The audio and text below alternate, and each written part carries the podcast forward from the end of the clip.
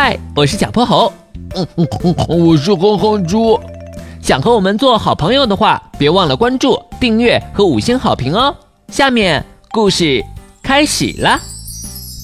小泼猴要去百科电台。北极熊大哥的冰屋。白茫茫的雪地里，小泼猴和哼哼猪正迎着寒风前进。真倒霉！五金头号早不坏，晚不坏，偏偏在这地方坏了。这可是北极！啊！切！哼住，万能手表显示前方一公里有建筑物。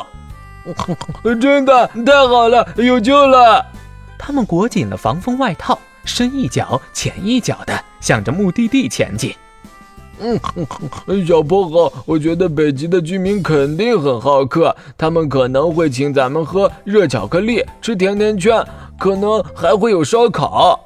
哼哼猪幻想出各种美食，给自己加油鼓气。当天色完全暗下来的时候，他们终于到达了目的地。建筑物在哪儿？明明啥都没有啊！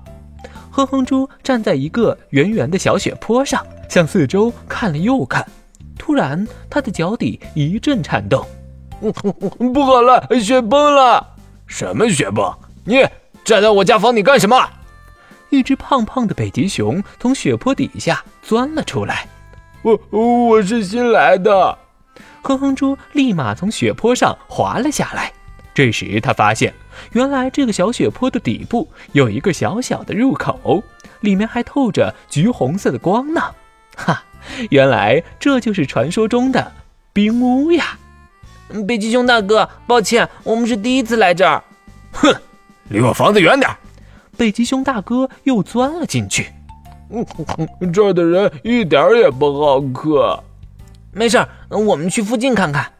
可我已经饿得走不动路了。喂，你们两个，呃，要是没地方去的话，暂时进来躲躲吧。北极熊大哥又从冰屋里探出脑袋，谢谢你。他们从小小的入口钻了进去，这是一个半圆形的建筑，整个屋子都是用冰块砌成的，里面有小桌子和小椅子。屋子的正中央还燃烧着一堆暖暖的篝火。哇，太神奇了！用冰做的房子，里面却一点也不冷。那是。这可是我们北极人民的大智慧。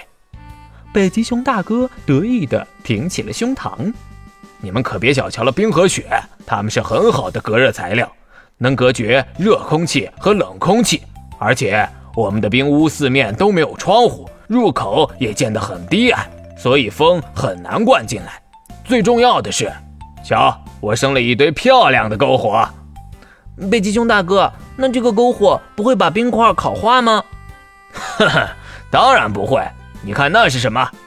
他们抬头一看，冰屋最顶部的冰块上竟然钻出了一个小小的圆孔。这是冰屋的排气口，可以把屋子里多余的热空气排出去。就算冰块有一点点融化，也会很快凝固，反而能让冰屋变得更结实。哇，那那这儿能烧烤吗？那可不行，太热的话还是会出问题的。不过，给你们热上两杯巧克力倒是没问题。耶！屋子外边寒风依旧呼呼的刮着，但小泼猴和哼哼猪的心里就像点起了小火苗似的，暖乎乎的。今天的故事讲完啦，记得关注、订阅、五星好评哦！